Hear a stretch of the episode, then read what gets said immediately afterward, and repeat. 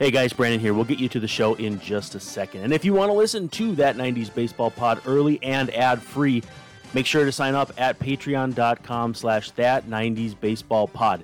Subscribers at any level get the show as soon as it's created, early and ad-free. Now, for our sponsors, we have Epare, which is reasonably priced, trendy kitchenware. That's EPARE.com. Promo code 10, T90BP10. So That 90s Baseball Pod, T90BP, with 10 on either side. SimBull.app, that's SIMBULL.app, is the stock market for sports. If you use the promo code BENDER, you get a free week of SimBull Gold. Hinterland Coffee in Minnesota is a freshly roasted coffee experience every single week. Monthly subscriptions get 10% off. Go to hinterlandmn.com. Three Star Sports Cards, you can find them online or in person in Bloomington on Lindale Avenue or in Little Canada on Rice Street or 3starsportscards.com. And finally, Humility Chains. Royce Lewis's mom, Cindy, makes stylish, affordable chains and necklaces and bracelets that go, the proceeds go directly to the NEGU Foundation to help children fighting cancer. So a portion, again, of those proceeds go to the NEGU Foundation to help children fighting cancer. More than 20 styles of chains and bracelets are available. They're affordable. They look great. I'm wearing mine right now. I highly recommend them. It's Humility Chains on Etsy. So look up Etsy and then search for Humility Chains. And now, on to your show.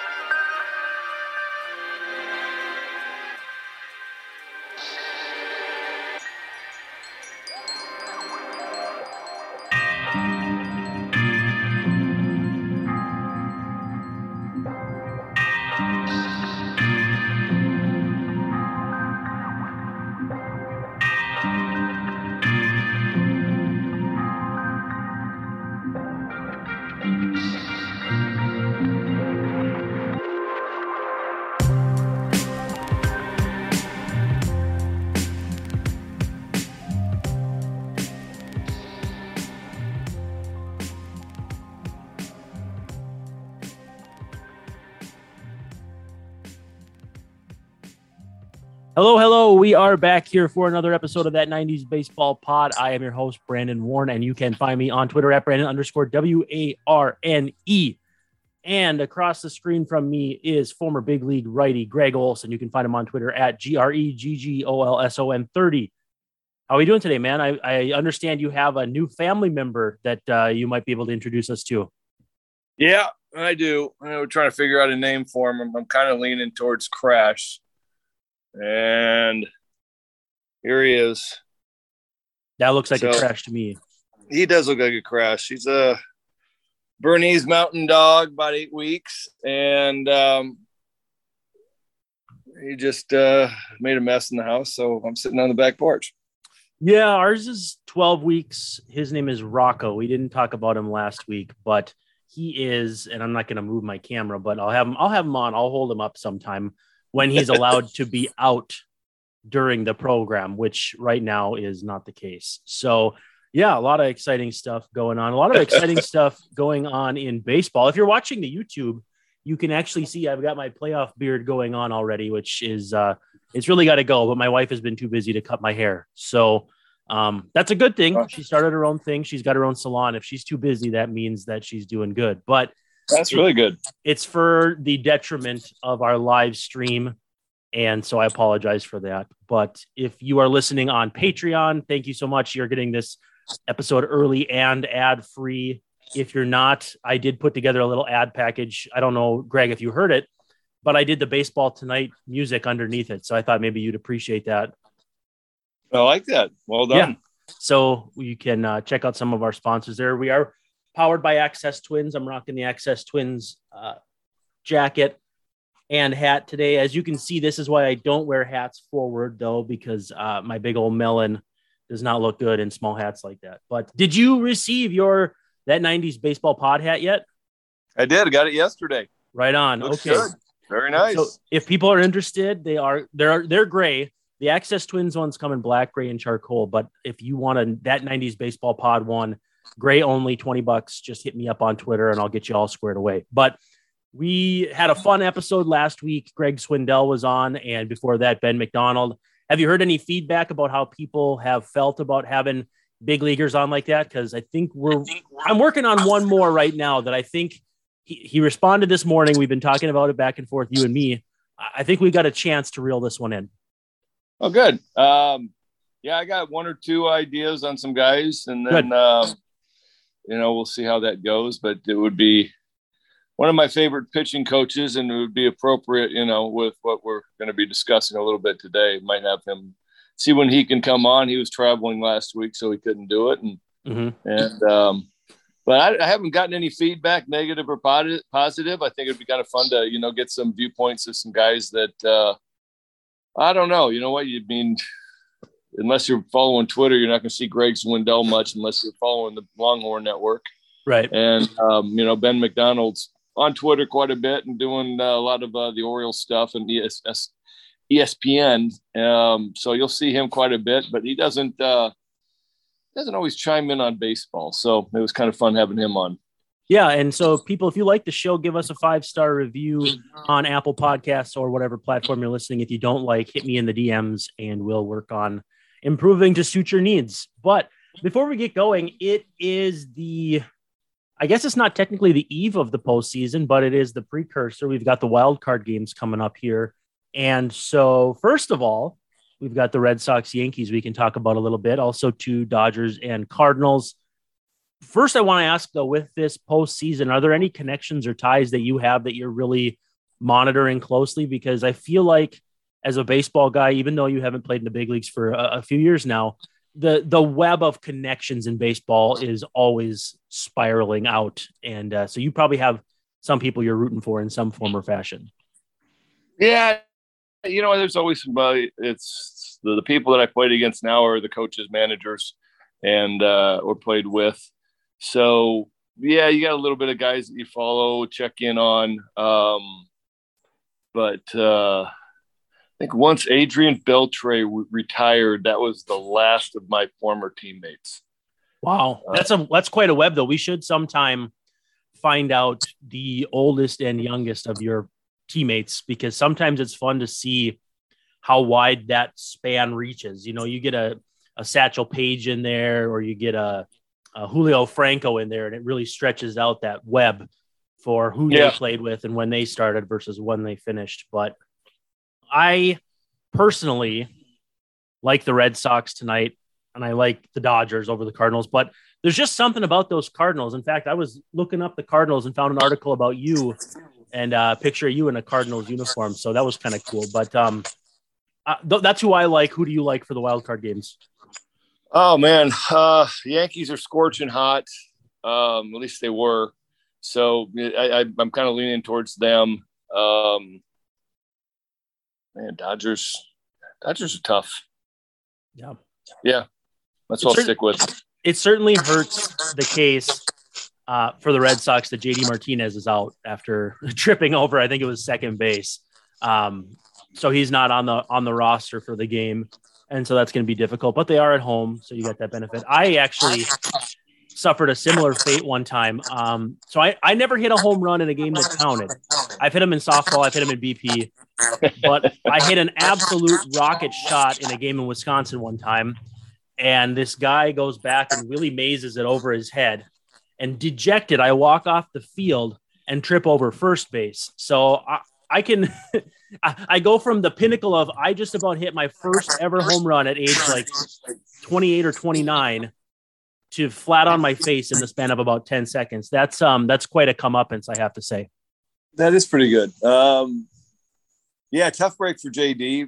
I'm trying to run through the scenario of you getting robbed, didn't drop your head because you would have noticed first base. So trying to kind of run through what that looks like. It's not good. It's really not good, but live to fight another day. The thing that I'm trying to manifest into the universe, and I don't have this kind of power, and frankly, I suspect you don't either, is I would love to see Tampa and the Giants play in the World Series. It's a 1-versus-1, which rarely happens. It's like when you pick it, your Monday or your March Madness brackets, and if you end up with all ones at the end, you know you're not going to win because it never seems to go that way. But I feel like Tampa and San Francisco would be just such a unique World Series. They both had such awesome regular seasons. There's a fun story there. I mean, nobody believed that the Giants could beat the Padres, let alone the Dodgers. And Tampa Bay just finds a way to do it every single year. What World Series matchup do you think you would find most compelling between what AL and NL clubs? I got to be honest with you. I would find the Rays San Francisco pretty intriguing. Really hard to look at San Francisco like it's a lower payroll team, but in the grand scheme of the NL West, they are. And, you know, like you said, they were probably, you know, picked to finish last by all the pundits or close to, with Arizona having such the year that they had. Yeah, I think that'd be a pretty good World Series to watch. Yeah, and San Francisco has kind of done it with this recipe the past few times they've won the World Series. And actually, what kind of surprised me is towards the end of the season, I saw a tweet that said Brandon Belt had, I think it was 28 home runs at the time. That was the most by a Giant since Barry Bonds had retired. And I had to go back and look, and I was like, that can't be right. But then I start going through, you know, kind of rolling backwards, and I'm like, well, Buster Posey's a catcher, so he probably didn't play long enough in a season to hit 30 bombs. And otherwise, you had these weird years where guys like Cody Ross pop up and have a nice season, or Brandon Crawford has a nice season, Joe Panic. So, like, I looked and I'm like, you know what? That's right. They've never had a guy hit 30 home runs since Barry Bonds retired or was ushered out of the game in free agency that year. But, yeah, they have that feel like they've had in previous years when they've won the World Series, where it's just a team of you know, the sum is greater than the parts, or I don't know how you quite put it, but I get the sense you nailed it with that one. Yeah, I get the sense that they could make some noise. Yeah, I'm kind of running through it. You're going Hunter Pence, not a really big bomb guy. Right. Posey, Belt himself. Never put the bombs together. I never looked at Belt like he was a big home run guy. No, he's like that 15 to 20 guy when if he were to stay healthy, and he gets on base, and I think he's a pretty good defender, kind of like an Eric Hosmer with less name recognition. Yeah, exactly. Then you start going through it, and it's like going, okay, you know, tough place to go deep at night. Yeah, it's always cool, cold, heavy air, and man, I'm going back. You know, they had Mark Burrell for a couple of years, and he was a power guy in the middle. Pat Burrell. Pat, thank you. Yeah. I got Mark. I'm thinking of Mark. And then Aubrey Huff, he who need not be mentioned. No, Pablo Sandoval. Yep, he could hit. Probably got close for a couple of years. Yeah, probably 24, 25 in there before he went into free agency. So you don't want to do an Aubrey Huff version? No, maybe we'll see. We could have Curt Schilling and Aubrey Huff and just go scorched earth. Yeah, I you know, we'll leave the politics out of this this equation, but I didn't think anything about it. You know, when I was like threw it out there, and somebody on Twitter was going, "Oh yeah, Brandon, no, that wouldn't go good." I was like, no, okay. Honestly, it would go fine. People think they know what I believe politically, but they have no idea because I don't talk about it. So it would go fine. Better. Yeah, the one or two times that I've said something, and it's like it's not even worth it. Oh yeah, no, it's better left unsaid. No, people have no idea what I believe. They think they do, but they don't. And so today I've been kicking this around for a little while. And it's kind of a foundational thing for a pitcher, their relationship with a pitching coach. And so I kind of wanted to get down to the nitty gritty with you. You know, we've talked about, was it Al Jackson that you had in Baltimore? He was my first pitching coach when I came up in 88, 89. Yeah. So you got the ones that are more legendary. You've got the ones that you worked with for multiple years versus 1 year. There's a lot of meat on the bone. So I thought, you know, we'll talk about it, what it's like to have a pitching coach relationship with a pitcher, how maybe you had some better ones. I'm not going to say you necessarily ever had a bad one because I don't know, but you know, it's two grown men having opinions. It can probably be a little contentious, but for where I want to start. So you said your dad coached you in high school, correct? Correct. So when did you have your first formal, like, person who was dictated as a pitching coach? Probably when I got to college. You know, I there was a guy named Gene Hines that lived in Council Bluffs, Iowa.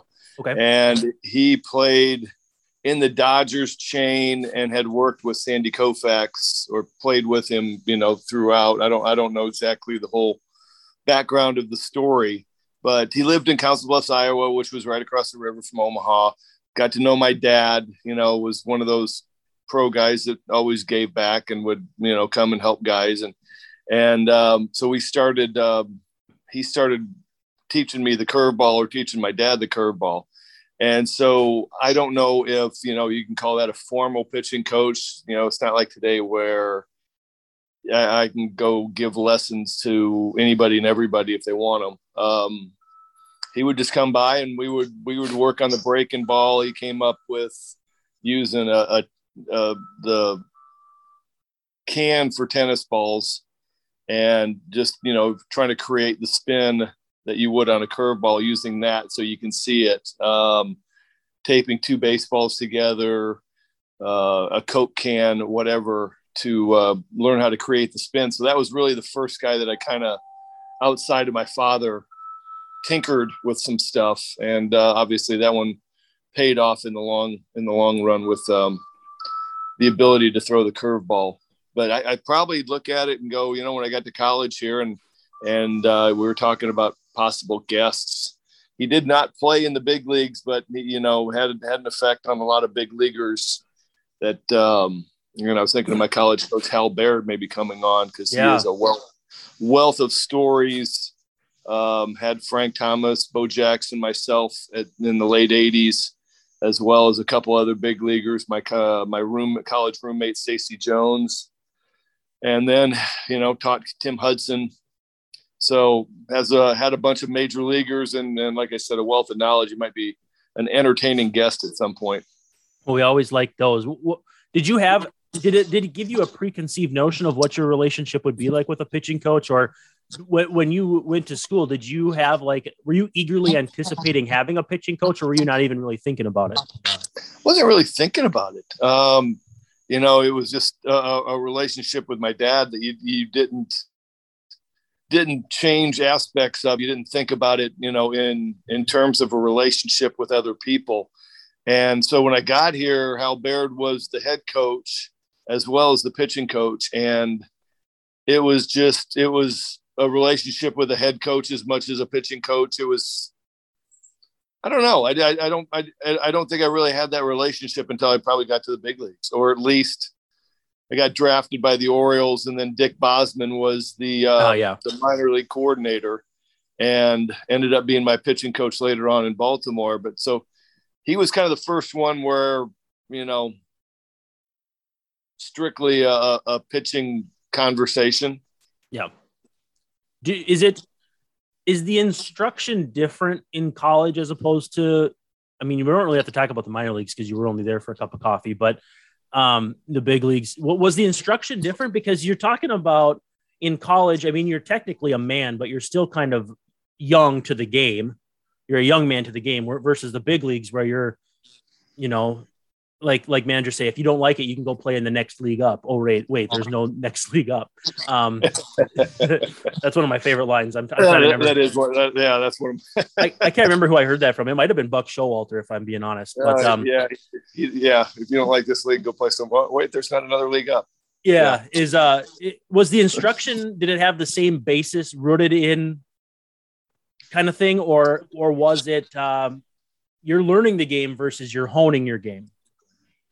You know, that great question. I think the instruction at the college level is more basic because it needs to be. you know, you got kids that I mean, if you're sitting there, if you watch the Auburn LSU football game this weekend, you saw Bo Nix and running all over the place and getting by with athleticism and making throws that you don't see on Sunday, you know, unless it's Kyler Murray. And so, yeah. And so same thing in high school baseball, to college baseball. I got to the SEC. I couldn't get away with doing the high school stuff. I couldn't get away with, you know, every once in a while deciding to drop down and throw a sidearm thing just because it felt like it would be interesting. Or an automatic curveball, I know too. Yeah. And so your work with your coaches is more basic at that level, because I think back in the 80s, 90s, you know, we didn't have a pitching coach for every 12-year-old kid. Mechanics are a mess, and you can come from a high school that they didn't have a guy who really understood pitching. So your mechanics are a mess. So you got guys that are getting here going, you know, needing fixing. And I needed work offensively, defensively, pitching. And so when I got here, it was an overhaul on a grand scheme. What is the pitching coach situation like with like Team USA, where, I mean, they're instructing you, but they're not really building you up for your future in the sense of multiple years? With college, it's multiple seasons. With the big leagues, it's as long as you're on the team. But with Team USA, it's the rest of the summer. You know what? The Team USA aspect equates to minor league baseball now. Okay. Minor league baseball now, they'll draft a guy in the first 10 rounds, and he'll get into the minor leagues. And it was an interesting, although I don't know how to, I don't know my theory on it. You know, it's difficult. But so when I was scouting with the Padres, they had one or two guys, and they had one in particular that they were trying to rush through the minor leagues because he was going to blow out. Yeah, his mechanics were awful. His stuff was unbelievable. So like a Joel Zumaya kind of thing. Yes, he's going to blow out. It's going to be a matter of time. It's not an if, it's a when. And I'm kind of sitting in the room, and they're going, you know, we kind of need to push him through the minor leagues.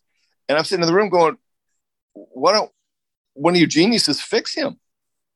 Yeah. And they're like going, yeah, you know, and they kind of hem and haw, and you know, find out later on that the theory was that they'd rather a guy go as far as he can go with bad mechanics, and then he gets to AAA and he fails because things don't work, you know, that well. And so then he'll be more open to getting fixed, as opposed to right when a guy gets drafted, his mechanics are awful, and somebody going, okay, we're going to fix him now.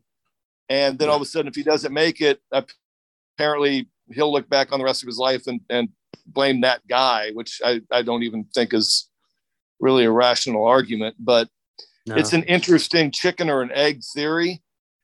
And that's what I was saying about Team USA. It's like, you're not going to go there. And I was lucky enough on the 87 team, Jim Morris, who was the head coach of Miami for, you know, a very long time, Georgia Tech before that, he was our, you know, pitching coach, and great guy. We would talk pitching sequence. We would talk over the hitters. We'd talk in between innings, but there was never a mechanical conversation. You know, okay. I'm here for a reason. He wouldn't dare send me back to Auburn having fixed my landing leg or something, you know, that could be a catastrophe if it doesn't work. So you're just picking their brain basically, but not instruction. Not physical instruction. I mean mental, maybe mental approach.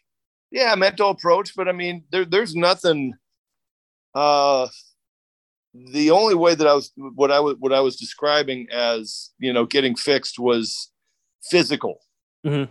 You can, you know, I have no problem walking up to a guy and saying, hey, you know, why don't you try to hold your curveball this way? Or why don't you think about, you know, creating spin on your cut fastball this way? or something like that, because that you can easily go back. Mm-hmm.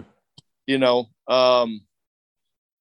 it's like, you know, and then all of a sudden, if you go change your golf swing, and it takes you weeks or months to figure out where you were and what you're right. doing now, and right, and is my best analogy.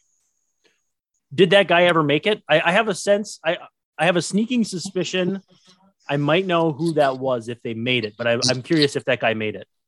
He did. Kind of seventh, eighth inning guy for a couple years. I think I know who it is. Never heard from again. Do I dare guess? Am I allowed to guess? Yeah, but I'm not quite 100% positive on his name. So go ahead. Was it Carter Capps? No. Okay. Carter Capps strikes me as that kind of guy. That was the guy that had that hop delivery yes. on the mound. And so I thought maybe that was that's who it was. But no, this was a Dominican kid, you know, okay. mid to upper 90s fastball, all arm, very little body. And, you know, I think he got a year or 2 years, you know, kind of late bullpen. They don't make too many like that. So that's I kind of understand where they're coming from, but I do definitely agree with and appreciate your viewpoint. So I've seen you do some YouTube videos where you've done instruction, and then too, you did have a bit of a participating role on the show Pitch. What has your history of instruction been like? And would you like to coach at any high level from this point on? Yeah, I've helped out, you know, forever, you know, at the high schools. I'll help out here. I was the undergrad student assistant for the University of Auburn, or Auburn University, excuse me, back in, was it 18 or 19, I think. Mm-hmm. And Tim Hudson and I are close friends, and I'll get out there here pretty soon and start. He and I are different pitchers, and he is open to me coming in and helping out when I can. Yeah, I'd be open to doing it. I did an interview with one or two National League teams a couple years ago, and their whole thought was contingent on me, me learning all the analytical side of it, and you know, after the game, looking at spin rates, and then sending all the, you know, faxes up to the front office with, you know, here's what he did, here's, you know, how the success rate on this breaking ball. And I'm just going, well, yeah, but okay. So I sent all those up to you, and then what are you going to do with them? Because you can't fix him. Right. It's kind of your job. Yeah. I was like, I can fix him, and I don't need the spin rates because I can see that the breaking ball either worked or didn't work. And I can tell them why it worked or didn't work, and we can have a conversation. But if I send them up to you, what are you going to do with them other right. than call me and tell me to fix him? So it seemed like a big circle of the way that they're, you know, you expect baseball to be working now, highly analytical with people that are creating numbers to show them what they can't see. And what'd you do on Pitch? I have to ask you. That was a good one. We, so Chad Kruder, former catcher, was my partner on a baseball academy out in Southern California. He worked on Moneyball with Brad Pitt and a guy named Mike Fisher. So Mike Fisher kind of does all the commercials for sports. He did, Longest Yard. He did Glory Road. Any sports movie, he is a background guy. He'll find the extras. He'll find, you know, the people that are in charge. So he hired Kruder for Moneyball, and the Kylie Bunbury, the actress on Pitch, didn't like the pitching coach that they had worked with, and they were getting ready to start shooting down in San Diego at Petco Park. And I think is it still Petco Park? I think so. It's, these things change. Yeah, I know. I mean, we've already talked about that. But so it was like a Wednesday night at 4:00, and I get a phone call from Kruder going, "You're going to get a phone call in about 5 minutes from this guy named Mike Fisher. Here's who he is. and just, he goes, just take the call. And I was like, okay. And so Fisher calls me up. He goes, hey, they just fired the pitching coach that was kind of a well-known guy in the LA area, because she didn't like him, and they're getting ready to start filming the pilot. It's going to be 12 days down in San Diego. Can you go? And I was like, yeah. And so got down there, and Kylie, Mark Paul Gosselaar, Mo McRae were the three main actors, and got down there the first day on set and started playing catch and started kind of teaching them how to play catch. They'd been working with this pitching coach for a month or two, and their mechanics were pretty, but they weren't functional. Mm-hmm.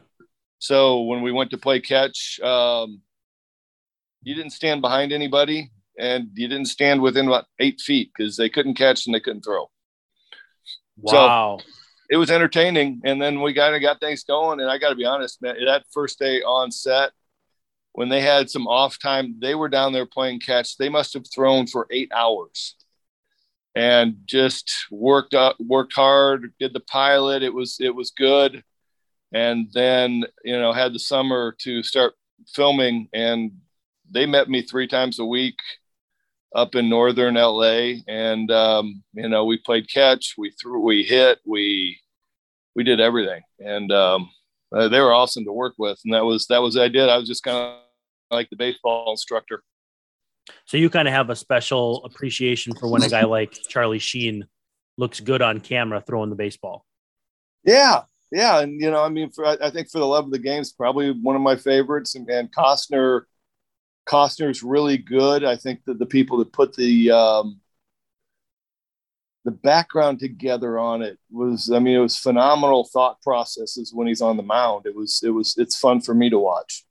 And so that was kind of what I was doing on the TV show Pitch. Was they would send me the script, and, I'd send it back and go, okay, line 42 on page 3, this is what would be said, not this.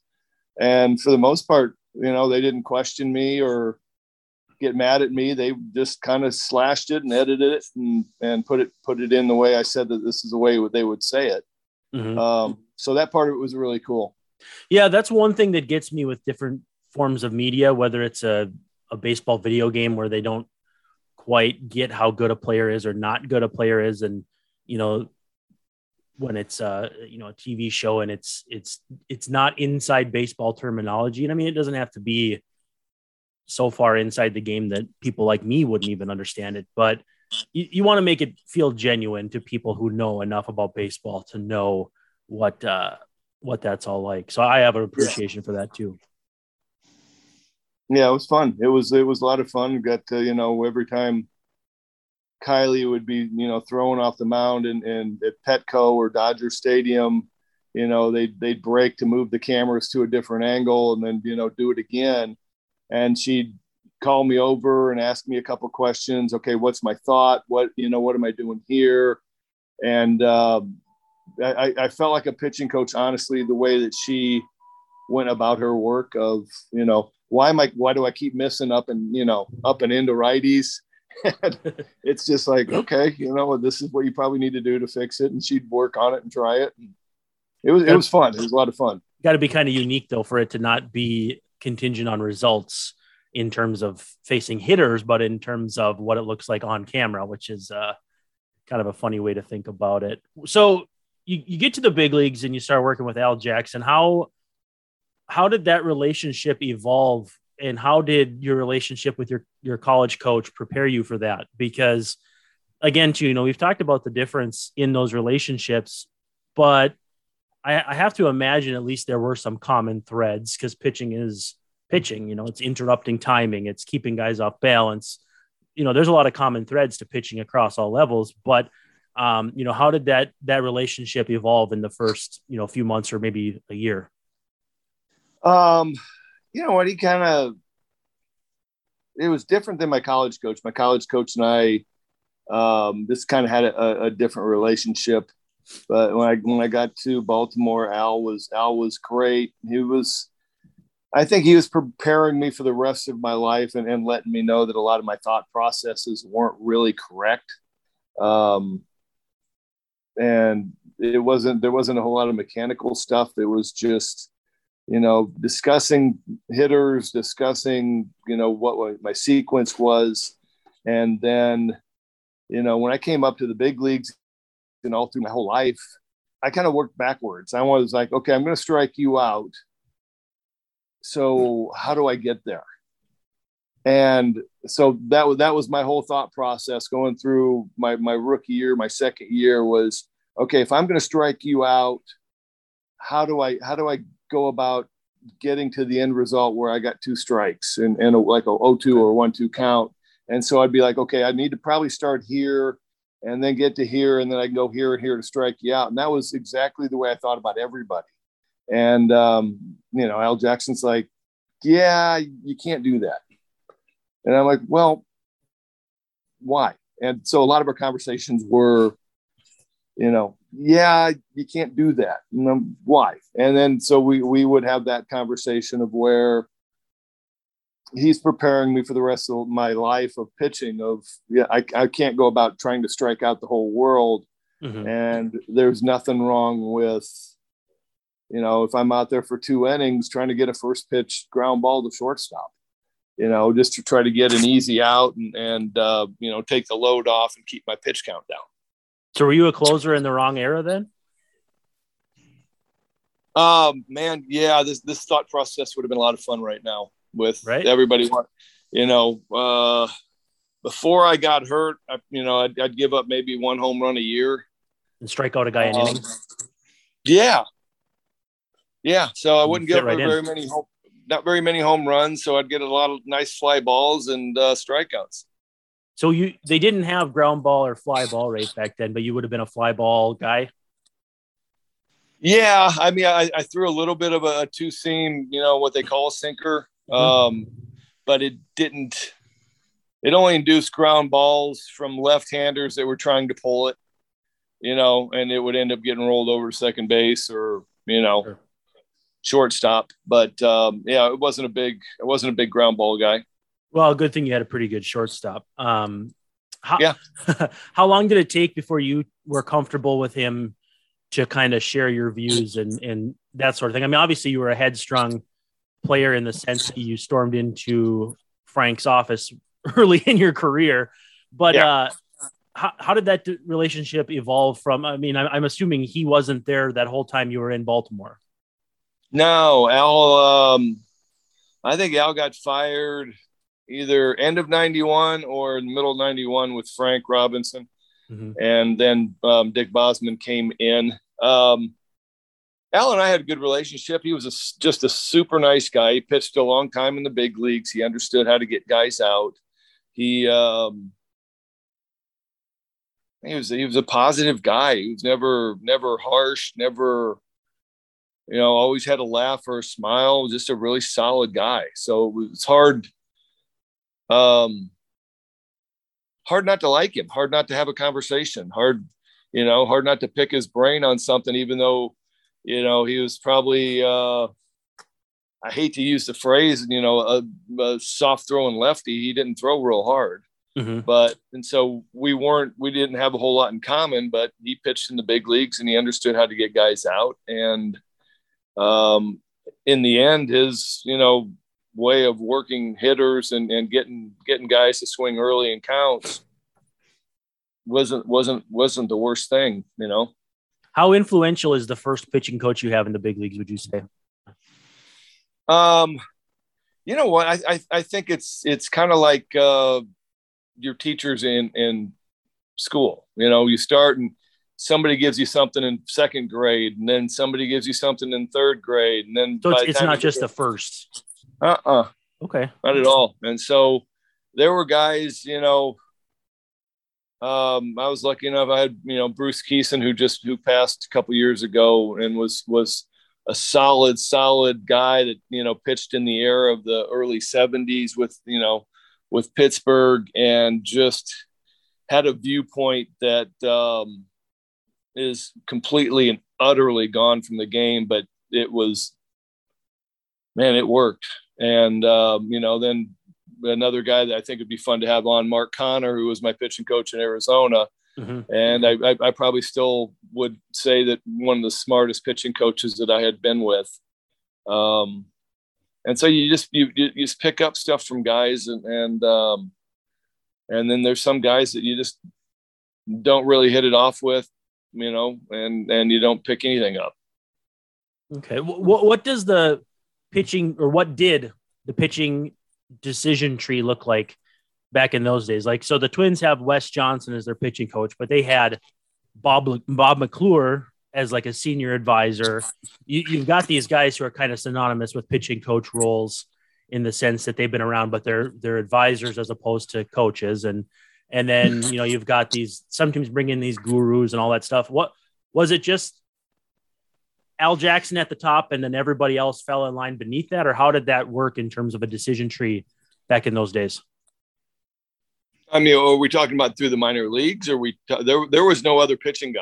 We didn't. Yeah. You know, it's not like the Twins have Bob McClure and, you know, they bring in Wes Johnson, who's got no major league experience whatsoever. Right. And that, you know, that situation would never have happened. And I always found, you know, the time that we met in Minnesota, I found it intriguing to watch that relationship. Mm-hmm. Because, you know, you got a guy who was a college coach that went straight to the big leagues. I'm looking at the big league pitchers going, you know, how much are they listening? Right. And I'm curious, and I wonder if that's why they brought Bob McClure in, because it's hard to argue with him, with his track record and past history at the big league level. And so, I mean, some of the, I hate to say it, you just kind of look at aspects like that of where you got a guy who had never done it at this level telling you how you need to be doing it. And there is some pushback. And right. So I'm not, and even some guys that did it at the big league level, you know, made some suggestions to me over my career. You know, after I got hurt, I became mediocre. And, you know, found ways to get guys out and found ways to stay on teams. And I had some suggestions from some guys that it was just like, we're done. That was really stupid. Mm-hmm. You know, I'm having a hard time trusting you right now. And so there is that aspect. And that was what I was, you know, kind of saying about Wes Johnson. I was curious when I was there, just watching, you know, mound meetings and, you know, if I could see a little bit of the bullpen and, you know, what's going on in the dugout, it was curious to me. What's the delegation of duties, at least as far as you know, between a bullpen coach and a regular pitching coach these days? Well, it was the bullpen coach running through Elrod Hendricks was my guy in Baltimore for almost 6 years.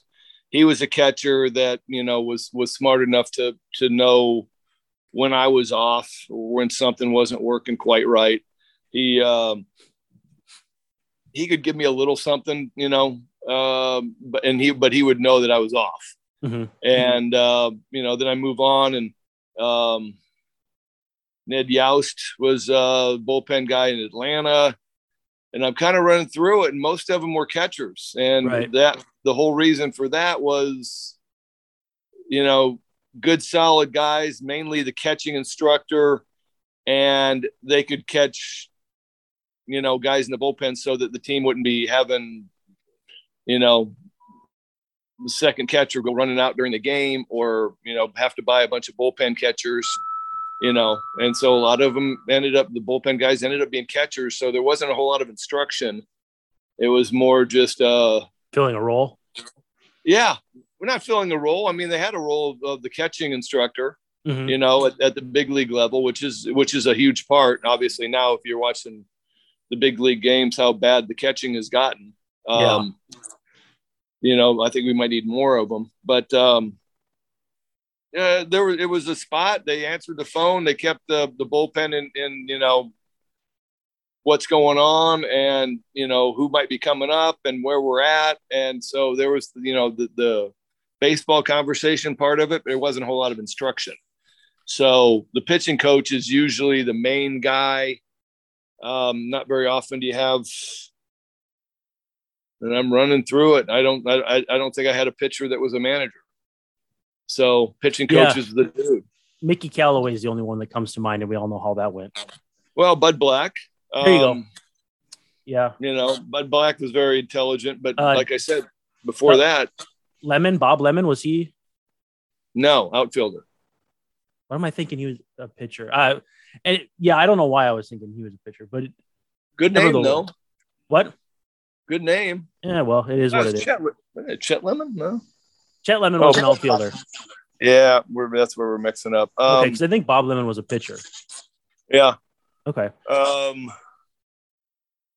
All I got is Bud Black right now. Yeah, no, I it's not many. It's not many at all. You mentioned Jackson getting fired. What do you make or what do you think of how temporary it seems like coaching jobs are in baseball? The Twins just had sorry, I'm missing the dog. No, it's all good. Bill Evers retired after 30 some odd years in the game, but he was only in that role with the Twins for like 3 or 4 years. And then you see, people already want to talk about Rocco Baldelli getting fired, even though he led the team to back-to-back division crowns, had an off season. It just seems to me like that lack of stability is actively hurtful in the game, but I suspect you could have a much more pertinent viewpoint. I mean, it's every coaching job in sports now. Mm-hmm. It's temporary. You don't see guys coming in and staying for a decade. It's just the way it is. The team doesn't have patience. I don't like it. Well, I don't either, but it's all of a sudden it's like, like they didn't think Showalter could do the rebuild with the Orioles, and he was more of a veteran guy. And I was like, well, he completely built up the Arizona Diamondbacks in 98. He was the guy that built the whole Yankees thing. Yeah, he handed him over to Joe Torre, didn't he? Yeah. And so I'm like going, well, that doesn't make any sense. And then you just hear the reasoning behind it. Oh, the message is getting old. Or I love that they're blaming pitching coaches or Chili Davis gets fired from New York and, with their batting average drop another 9 points. I mean, that happened in San Diego too. They fired their pitching coach, and then it was a Larry Rothschild, and then they went like 9-24 the rest of the way with a 5 ERA. Larry was the AAA guy in Atlanta in 94. Legendary name. And he ended up moving on and having obviously he just got fired this year. So 94 to 27 years. Yeah. Yeah. And you're firing a guy who's got that much knowledge, who actually pitched. Stupid. It's not his fault. That would be me giving up a 2-run lead in the 9th inning and the pitching coach getting yelled at for it is stupidity. I'm a grown man. That all I'm doing is I'm sitting in the bullpen and we're trying to fix what's going on with your problems, or we're discussing, like Greg Swindell said last week, Nolan Ryan's working through the next game and going through the lineup, mm-hmm. And that's what you're doing as a pitching coach. And then you're sitting there in the dugout and having a mild conversation, but to blame the pitching coach or the hitting coach for a team is just throwing somebody under the bus. Well, and we're repeatedly told how it's a game of failure, and yet we lose sight of that. I mean, if there's 2,500 big league games played, there will always be 1,250 winners and 1,250 losers. You can have a tremendous at-bat and be out. You can hit the crap out of the ball, and a guy makes a 100th percentile play, and you're out. It's not wanting it more. I think people just lose sight of that there's a winner and a loser on every play. There's a winner and a loser in every game. And like, we always are searching for, well, why did this happen? Because it had to. Somebody had to win and somebody had to lose. That's just how it is. And I feel like that seeps into our baseball intellect, or lack thereof, for how we view the game now. And we don't let people fail. And again, I'm probably sounding like kind of an old man, get off my lawn kind of thing. But we talk so much about how it's a game of failure, and yet we're afraid of the failure still. I think it's a lack of patience. You look at The head coach is getting fired. Like I said, Chili Davis is one of the smartest guys I've been around hitting wise, and he gets canned. And I'm looking at the guys with the Mets going, it's not his fault. No, I guarantee, you know, I mean, I'm firing a hitting coach. If he's not meeting my guys in the cage at 1 o'clock, if they want to be there, mm-hmm. I'm firing him for that. If he's not able to give you any decent drills or something to, you know, move you out of what you're doing wrong or your rut, then okay, we'll have that conversation. But to fire a hitting coach or a pitching coach because the team's ERA is a 5.2, we need to be looking at the front office and who we have pitching. Yeah. You know, or who we have hitting. It's not that hard. I mean, your team can have a 5.2, but if you've made two guys way better than they were before, and some guys are sliding, maybe it's their work ethic and you're still doing your job. I mean, it's way more than just surface level. And I think we lose sight of that as fans, as analysts, as, I mean, even baseball men in the game. So again, it's a brief aside, but just something that drives me crazy that I see on a regular basis. Yeah. So in your estimation, because you obviously, and we beat this drum a lot, you didn't start a game in the big leagues, but how did a relationship or does a relationship vary between a starter and a reliever with a pitching coach? Oh, I think the starters have much more of a relationship on a day-to-day basis. Mm-hmm. You know, there's the conversation day after, there's the conversation 2 days after, there's a bullpen side. You know, maybe day four start, you know, they're going to sit there. The pitching coach is going to lead the pregame meeting. And if whether the starter for the next day sits in there, I think they should. I don't know if they always do. Right. So there's almost a day-to-day contact where I can go a week and not have any meaningful conversation with a pitching coach. And it's not the worst thing. It's just, it is what it is. You know, I mean, I had some great conversations with Mark Connor, you know, while I was kind of getting my legs back underneath me in 98. Mm-hmm. Loved him during the time that I was struggling in 99. He was there to talk and run through things. And most of my guys were. I had John Matlack in Detroit, and he helped, you know, give me a change up. You just have guys that are there around, you know, a lot of the conversation is, hey, how you feel? Yeah. And it's just, I threw last night and, you know, I'm giving you I'm good to go or I'm not good to go. And this is, you know, the extent of the conversation. How different was the relationship between a pitching coach you had for multiple seasons versus one season or part of a season? Like you would have, I think Dick Such would have still been with the Twins in 97. So again, that's maybe not a good example because you weren't there half a year or anything, but even just let's say you were you with Atlanta a full season? I'm trying to remember, like, was Mazzoni there at that time? No, not really. I mean, we went on strike. So I only had Mazzoni for 3 or 4 months. Yeah. So how did that level of multi-years versus 1 year versus a few months, how did that all vary? It's a trust that's gained over time. And you don't get that time sometimes. Yeah. Sadly, I think the only guys that I had multiple years was Al Jackson, Dick Bosman. Bruce Kison was with Kansas City both mm-hmm. times that I was there, 95 and 97. And then I had Mark Connor in Arizona. I had two different pitching coaches in LA. So, yeah, I didn't really, you know, get a chance to build much, but, you know, the relationships I had with Al Jackson, Bosman, and Mark Connor, even Kison, you know, Kison was still, I don't even know if I was with him for a full year, but it was just time spent. And I'd see him, you know, as a visiting guy. And I just, you build a strong bond with the guys because you're there day to day and you're fighting for the same thing. You're fighting to win and they're here to help me. And, you know, if something comes up, I got their back. And I don't ask this in a joking sense, but to what extent are they your baseball psychologist or psychiatrist?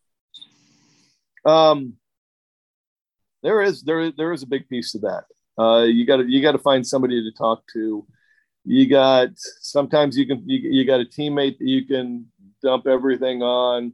Mm-hmm. Man, a lot of times, you know, the younger guy, it's falling on your pitching coach, and they build a relationship through that of him giving wise advice. And I mean, man, it's on the field, it's off the field, it's girlfriends, it's, you know, it can be a bit of everything. It's that type of relationship.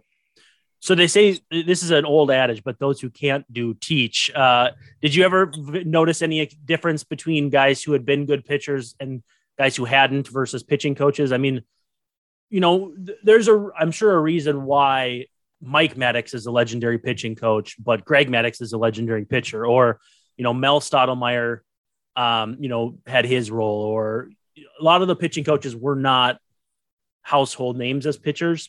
Did you ever notice any kind of pattern there, or is it all about just kind of what they have between the ears? I think it's what they have between the ears. I mean, I'm thinking Bruce Kison was a good, solid pitcher in the early 70s. John Matlack. I mean, Al Jackson, you know, got a lot of time, or a little bit of time with the Mets. John Farrell was one that was around for a while. John Farrell I played with in Detroit, and he was smart, you know, and at that point in 96, he didn't have great stuff, you know, solid, kind of an Andy Bennis four seam, you know, straight fastball, and, you know, relied on the location and the change of speeds. But the can't do, so they teach. I think I'm a good teacher at this craft because I had to evolve. I had to learn. I had to fix. Make mistakes and fix them, or get hurt and fix it.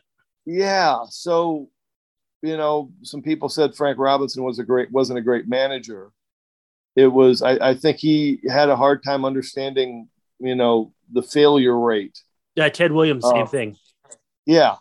And so I think there's an aspect of that. You know, I don't know if I take offense to that phrase, but, you know, I feel like I could do it, and I feel like I can teach it just because I've gone through a lot of it and had to, you know, constantly self-evaluate, self-teach, learn, you know, and do different things to survive. And so, you know, some of the guys that maybe, like I said, John Matlack, solid, you know, major league guy, Kison, Al Jackson, not household names by any stretch of the imagination, but probably pitched long enough to go, okay, this, and then you know, play with Mike Mussina or Rick Sutcliffe or Ben McDonald, and you start running through it, Greg Maddox, John Smoltz, and you pick up things. Yeah, you know. My father is still, you know, doing pitching lessons and has guys in college baseball and some throughout minor league guys that he never pitched a day in his life. And, you know, was a catcher in the minor leagues with the Yankees for a year and ended up being a high school coach, and then a little bit of a pitching coach at Creighton University. Mm-hmm. And all he did, I mean, he talks to this day of, you know, we're playing in a golf tournament with Trevor Hoffman, and he grabs Hoffman on like the third hole with a golf ball, and he goes, show me how you throw your changeup. And he spends the next 14 holes picking Trevor Hoffman's brain, and he hasn't forgotten it, you know, and that was 30 years ago. Mm-hmm. You know, he hasn't forgotten that minute and everything that Trevor said. And then I'm talking breaking ball, and Sutcliffe is talking rhythm and working hitters and all these things. It's not necessarily what you do. It's what you learn, because I don't have all the answers, but I've played with a lot of guys who can fill in blanks. Well, one thing that drives me crazy, and it's mostly watching football, but to some extent baseball too, is when people blame coaching. Oh, they got outcoached. You know, and in your estimation, what percent of what you did was you versus the coach? I'm assuming 80-20, some kind of, you know, obviously there's some effect that they gave you, but the idea that the coach takes the fall because a guy jumps for a false start drives me absolutely bananas. You don't need a coach to tell you not to mess up the snap count. I don't understand it. Am I completely off here? Or to what extent did you feel like they gave back to you in that 100%? Were you 85 and they were 15? Were you 80 and 20? How did that in your mind equate? I mean, from the pitching side of it, it was 100% or 99-1. It was, you know, everything we were doing was us. And, you know, the lead up into it was, you know, the bullpen and getting things squared away was the coach. So we go 95-5. Yeah. I mean, you know, if a game got screwed up, it was 100% my fault. Right. You know, there wasn't coaching. It was me making a pitch selection or me not making a pitch.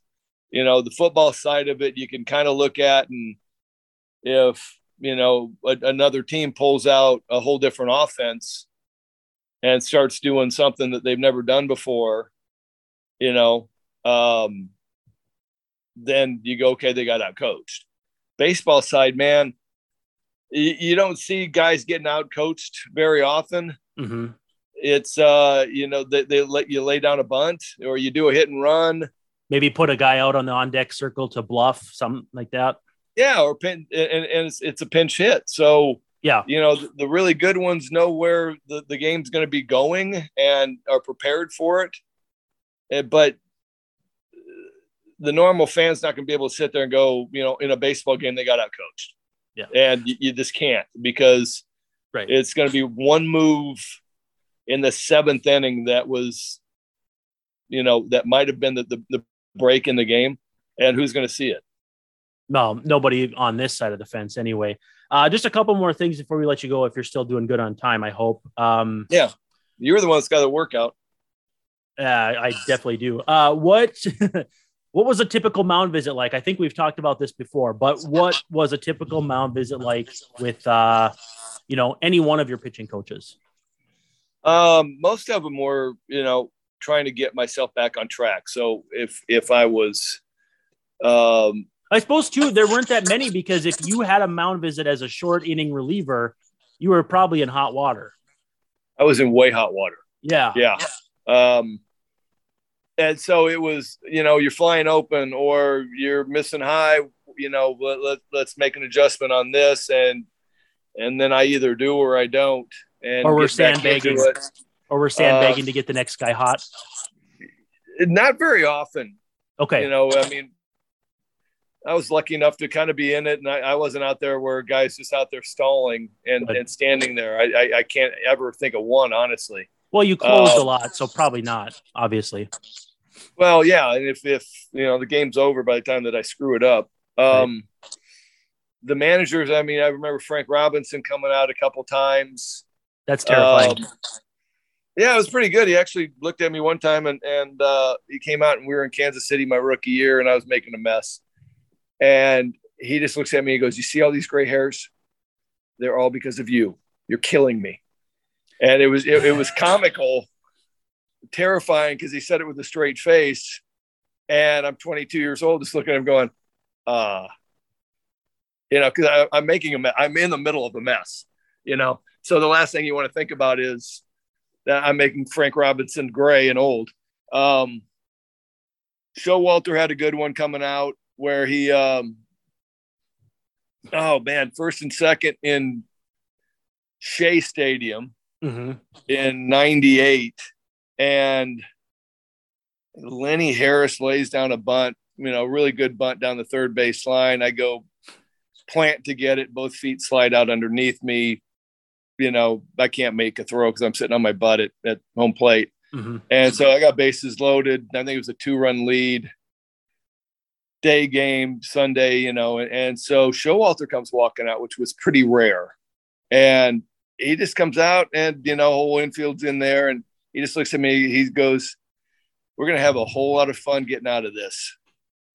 And I was like, okay, yeah, that's a good message. I like that. I can appreciate that. You know, and so it was, I ended up ground ball to second base, got that pop up strikeout, you know, only gave up the 1 run, and we won, and kind of looked at Buck afterwards. I was like, I like that. That was nice. So yeah, that's good vote of confidence. You know, you get some, I maybe one, I can't even think of it. If there was one of you know, getting lit up by a pitching coach or a manager, but those happen.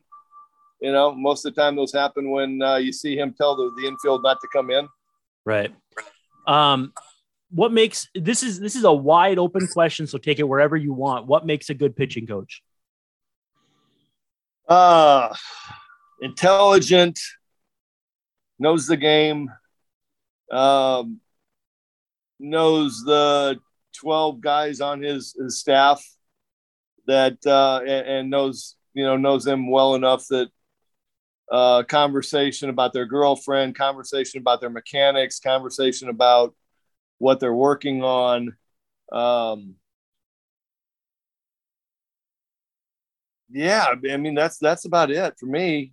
You know, it's knowing your guys, intelligent, always ready to work. And those guys, you can sit in the bullpen and you can tinker with your mechanics. If something's just a little bit off, we can talk about how to get Barry Bonds out. If that conversation comes up, we'll have a laugh with you. You know, a couple of them will sit down and have a couple beers with you and talk.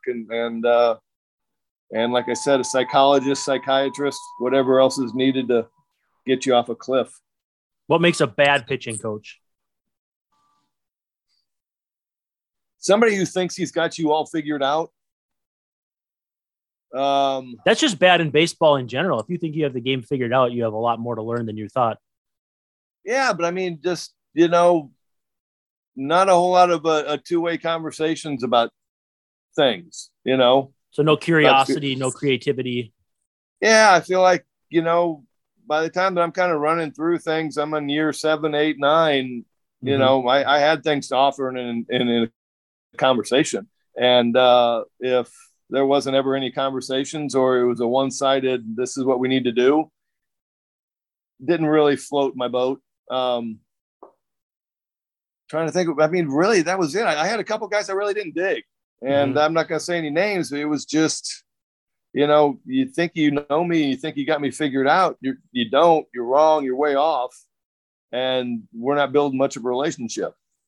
Well, and especially at that point in your career when you were moving around a bit, it would have been hard to figure you out anyway, because there just wasn't that much time, let alone the fact that, you know, the game is as complex as it is. What I want to know, too, what takes a good pitching coach to a legendary one? You know, we talk about Mel Stottlemyre, Don Cooper, Ray Searage, all these guys over courses of what takes a guy from good to legendary?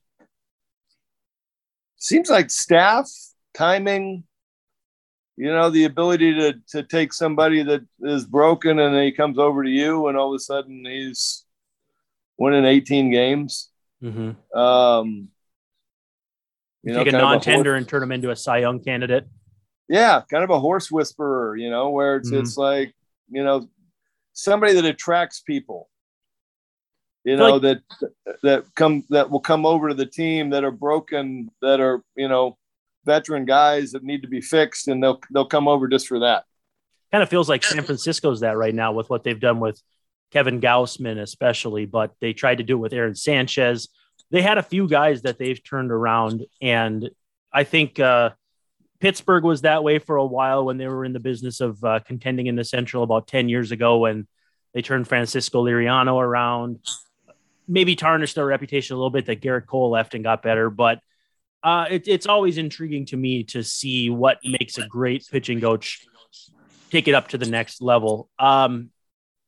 We all know about Tom House and the footballs that he had the Rangers pitchers throw back in the mid-90s. Did you ever have any pitching coaches that had unique methods, or what's the most unique method that you can remember? I didn't. You know, Mazzoni had his way of doing things and, you know, was very stubborn with his conversations on breaking balls. And it was kind of interesting, but hard to spend a whole lot of time arguing with him when he's got Smoltz, Glavine, you know, Maddox. Avery. Yeah. So I really didn't have anybody that was kind of off campus and trying to invent stuff. You know, I had Guy Hansen, who ended up being pitching coach a little bit with Kansas City, I believe, was a little quirky and had some different ideas. But for the most part, I mean, they were based on an intelligent theory. Yeah. And I found most of them were fairly accurate.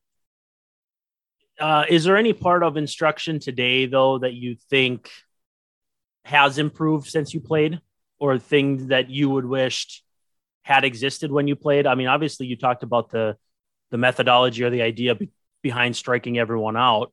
And again, too, uniquely knowing that ideally your role in today's game would be getting out of the game with a win in 10 pitches or fewer, striking out the side, whatever. Is there anything that pitching coaches are doing now or that you see now that you'd have been like, man, I would have liked to have had that?